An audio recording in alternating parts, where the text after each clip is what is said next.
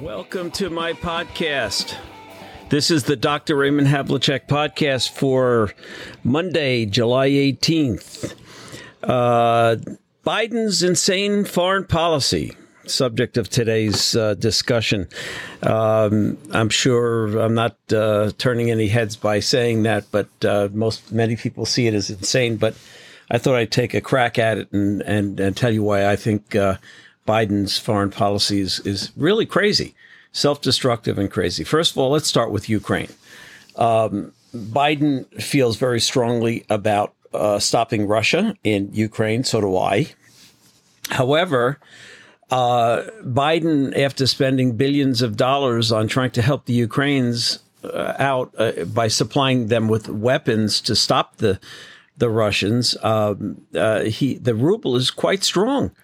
And uh, the reason it's quite strong is because of the crazy energy policies of the Biden administration. Over the last few days, we've seen Biden go to Saudi Arabia and try to make nice with uh, uh, the uh, crown prince to uh, to get more oil, because we have a deficit of about a million barrels a day in the United States. So why are we going to the Saudis to get oil from them when under the prior administration we were energy independent and we were actually exporting oil? Well, the reason for that is because the greenies in the party that he's a, he's attempting to appease, I would imagine, or the left wing wackos in the party that he's trying to appease, insist that uh, America be greenified uh, immediately and that people buy electric cars and that we stop using fossil fuels, just like Biden promised he was going to destroy the energy companies, the fossil fuel energy com- companies in the United States. So no more uh, Keystone Pipeline and uh, all kinds of restrictions and cutbacks on the production of oil. So, of course, that's the reason why oil and gasoline have skyrocketed. And of course, that benefits the Russians, right? Because the Russians' main export is energy, oil and natural gas. And um, uh, so the ruble is strong. So uh, Biden has got billions of dollars coming in every month uh, to buy armaments and tanks and guns and rockets to blow the hell out of uh, uh, the Ukrainians, while Biden is insisting that uh, Russia be stopped. It seems to me as though Ru- that Biden is actually enabling Putin to continue fighting this war, not stopping him from fighting it. But at any rate, this is an insane foreign policy.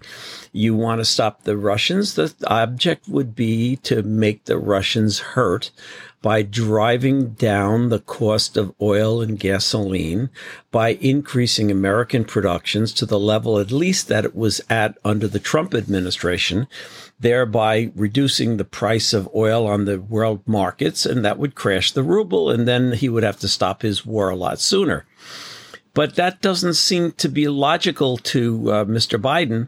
Uh, and I would imagine it's not logical uh, to him because he's not logical anymore. He may be in some form of cognitive decline. And this is not an ageistic thing. I'm almost as old as he is. So I'm just recognizing in him a lot of irrationality that just does not make any sense and can't be explained any other way other than the most likely explanation being that he's declining in his cognitive abilities. But at any rate, if we produced our own oil and enough of it, we could drive the price down. The inflation would subside. Now, the inflation, of course, is another side effect of the vastly increased gasoline and diesel fuel prices in the United States.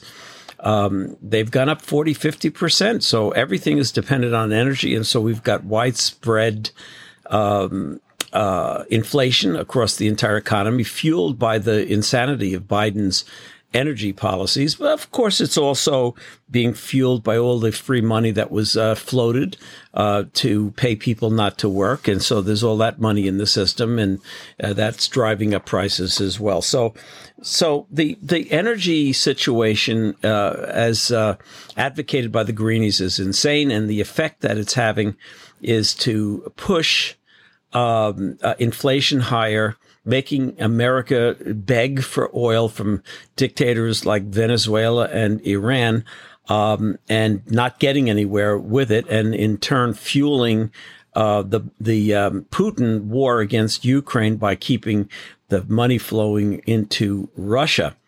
So uh, I consider that to be a big mistake. Along with that mistake is China. So it does appear as though China is financially and otherwise assisting Russia in their uh, the aggression and genocidal aggression against Ukraine. Um, so, what is the Biden administration's attitude towards uh, China?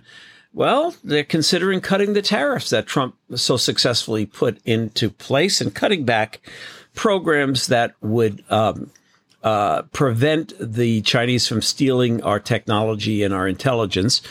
Um, it seems as though his uh, approach towards China is is being affected by perhaps Hunter Biden's uh, exploits with the Communist Party of China and the bi- millions of dollars that he raked in um, through uh, his contacts with the Chinese. Um, and uh, certainly the, the message that Biden has been sending to the Chicoms regarding Taiwan has been ambivalent.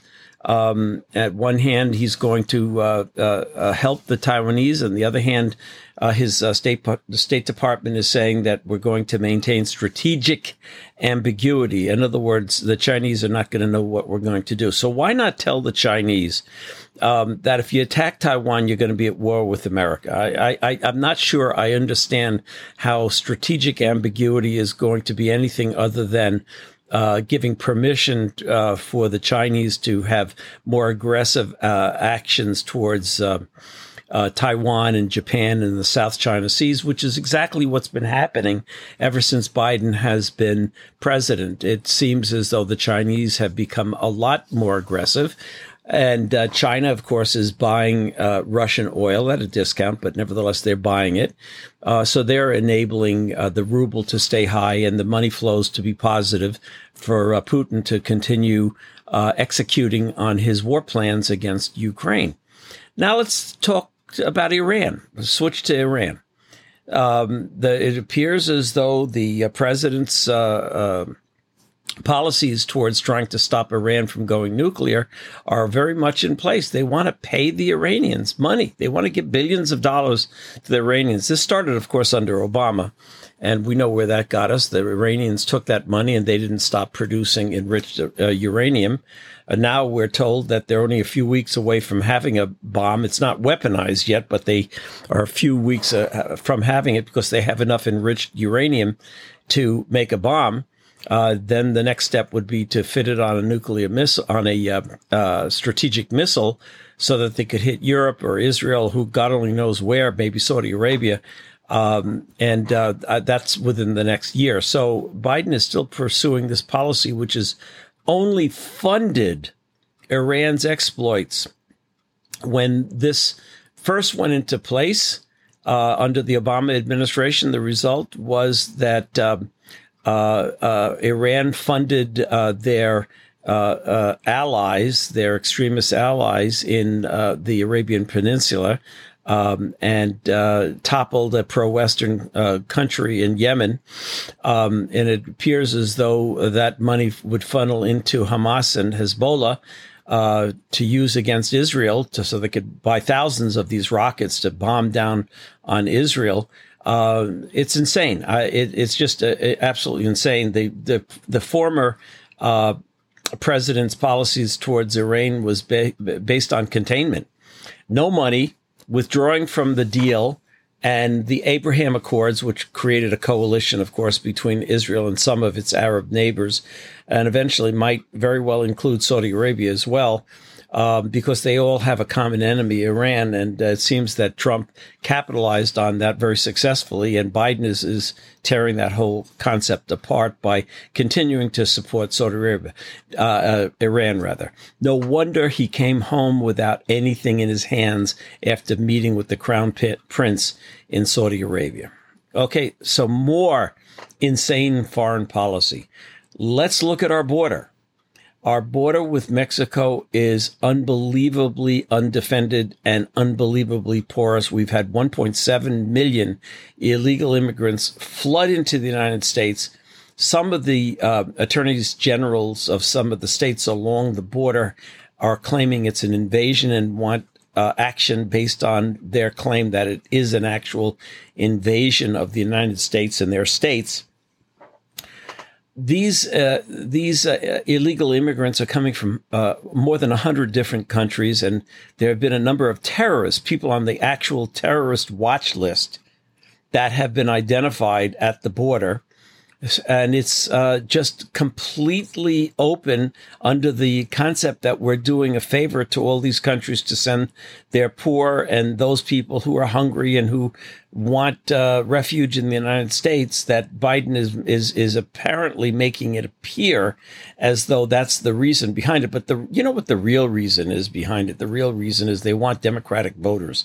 They're scared that their traditional uh, Hispanic and and uh, Black and Asian constituents are turning against them and moving to the Republican Party. So they they need fresh, fresh uh, Democratic loyalists to ensure that they have a permanent power base in Congress. That's one reason. And of course, the other reason is is that the globalist com- countries in the United States that fund Biden are demanding cheap labor. They want a lot of cheap labor, so these people will work for anything.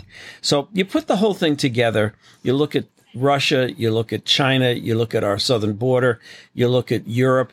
Um, uh, the the only good thing that's really happened, and, and it certainly wasn't the result of uh, anything Biden did. The only good thing that's really happened is the fact that uh, Sweden and Finland have uh, applied to join uh, NATO, and apparently NATO is giving them the green light to join.